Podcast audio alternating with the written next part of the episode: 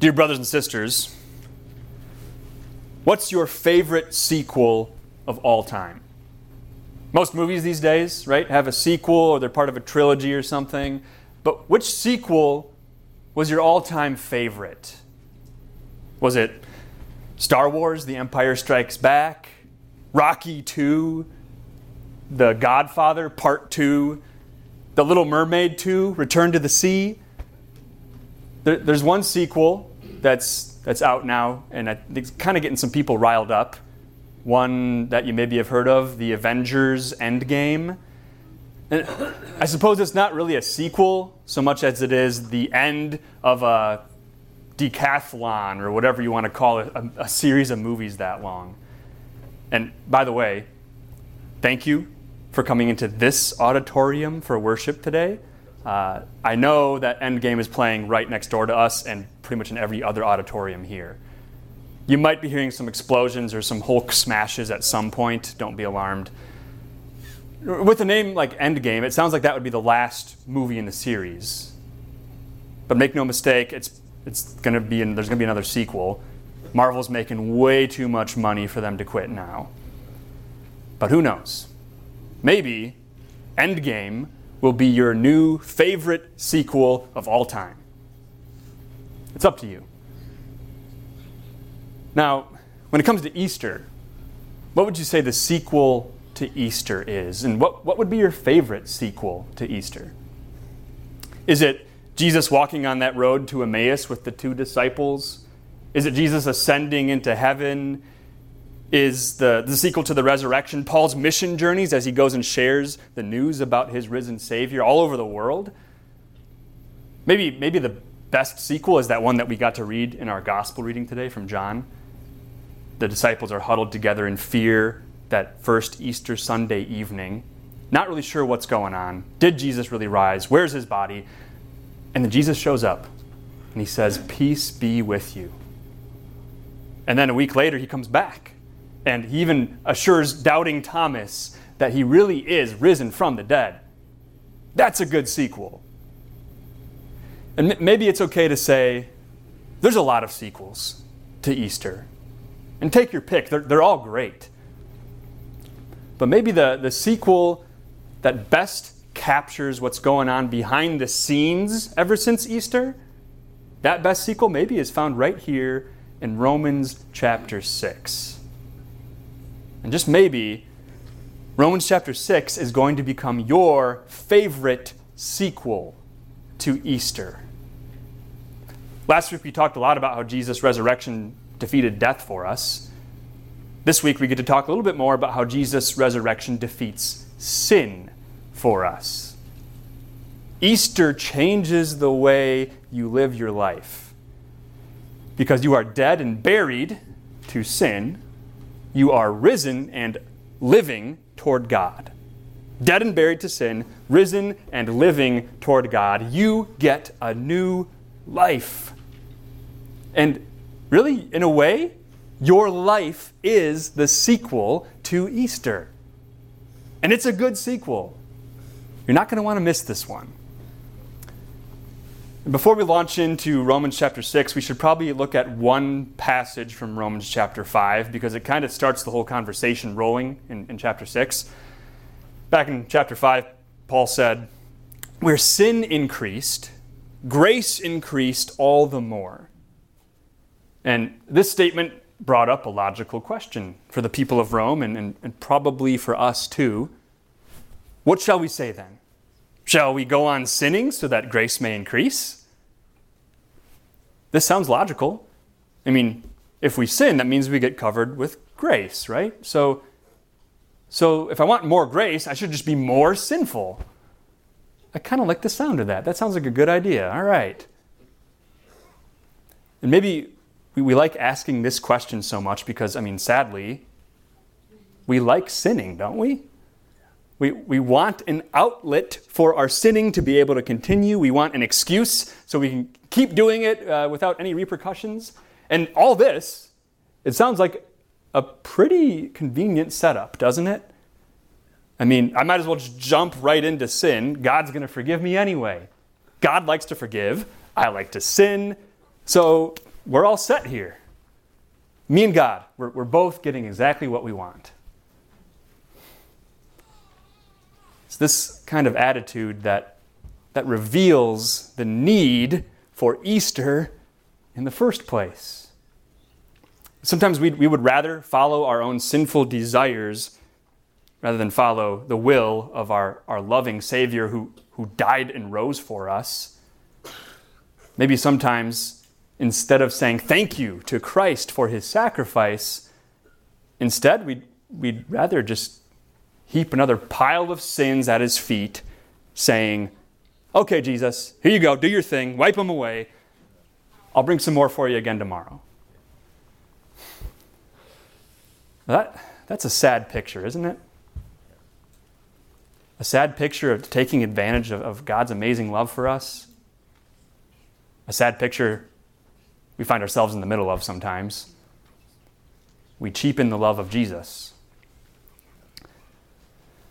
But there's a sequel to this sad picture that sin paints over your life. The gospel is the sequel we need. The good news, the gospel of what Jesus has done for you, it's, it's not just an open invitation to immorality and sinning. The gospel, it's the gift of forgiveness. It's an open invitation to have a new life.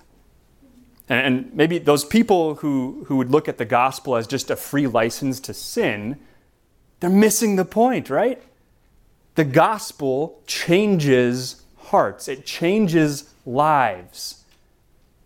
It, the gospel, it not only changes our guilty verdict to a not guilty verdict, the gospel also changes our hearts and our allegiances.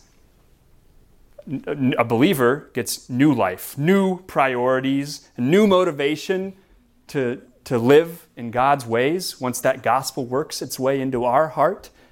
We have motivation to flee from sin, motivation to live an upright life, the gospel is the driving force behind the Christ like life we now live. And love, not fear, is our motivating factor because Jesus first shared his love with us. So let's ask that question again. Shall we go on sinning so that grace may increase? By no means. We are those who have died to sin. How can we live in it any longer?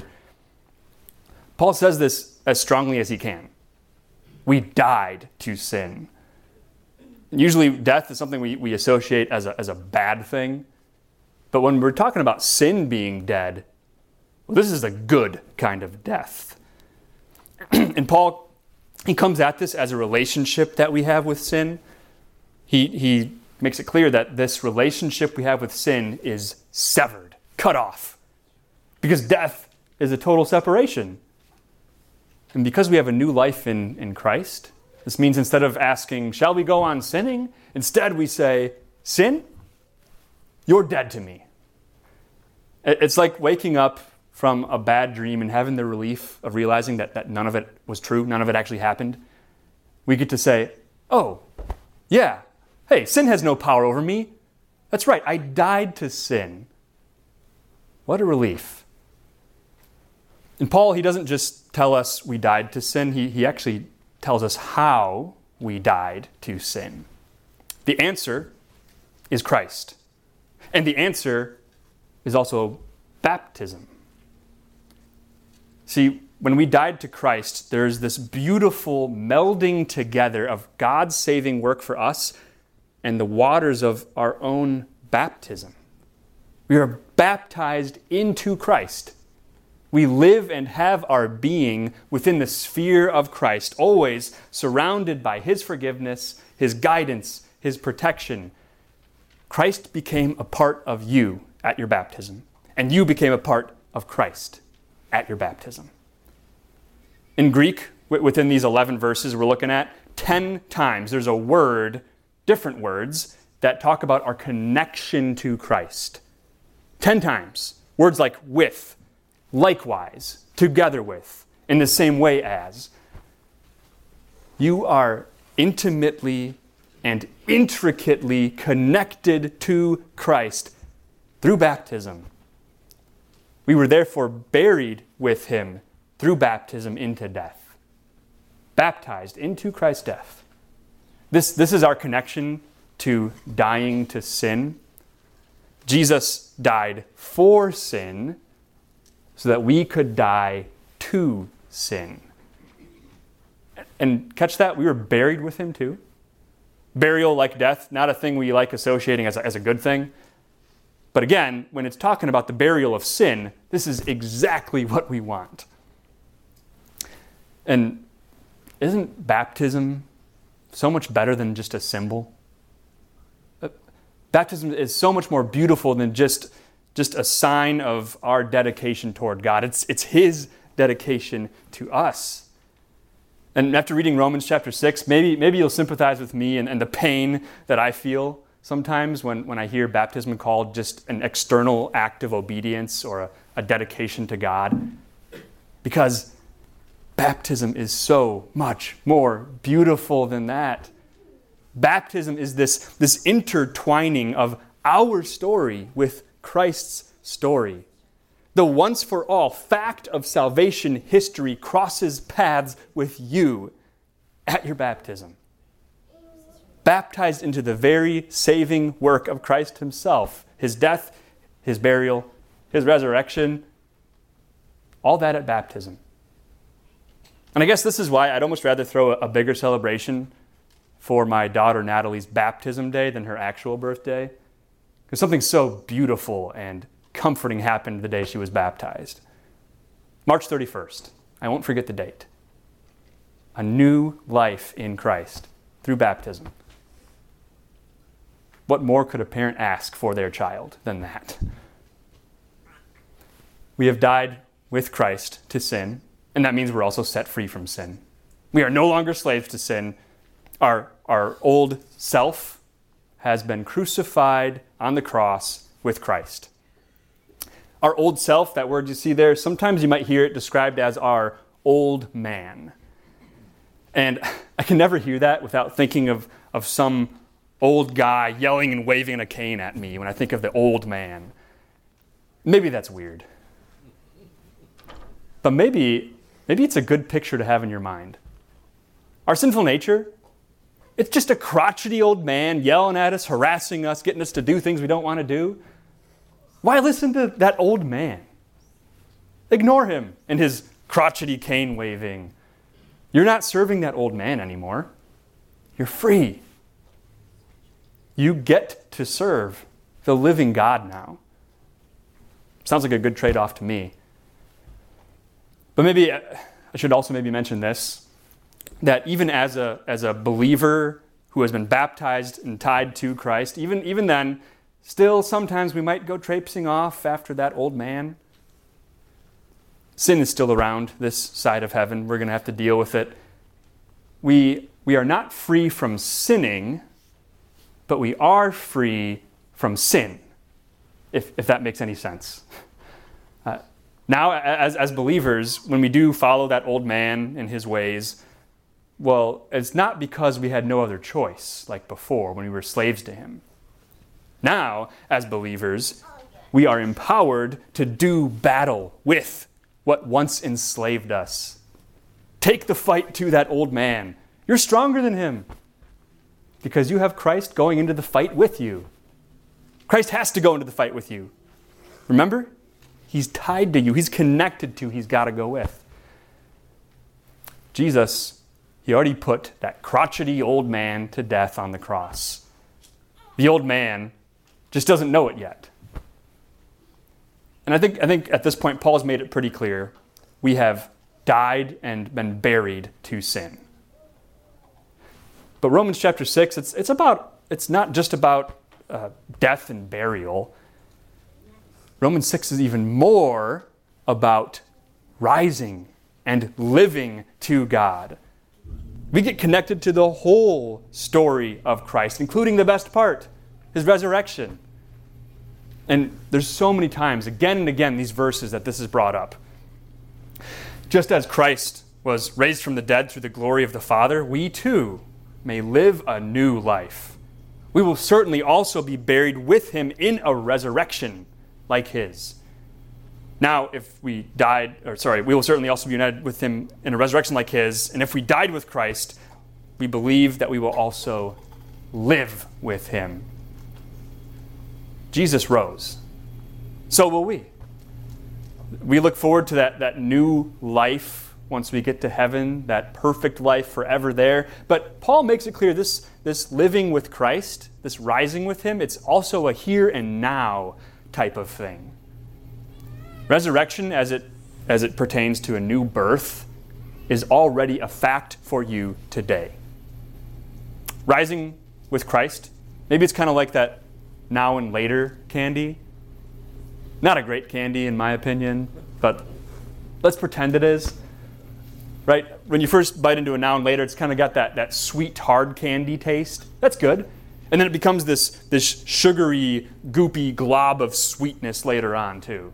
And that's probably even better. Resurrection is something that happens for you later. But resurrection, rising to live with Christ, is also something you are experiencing right now. And no matter how you look at it, it's sweet.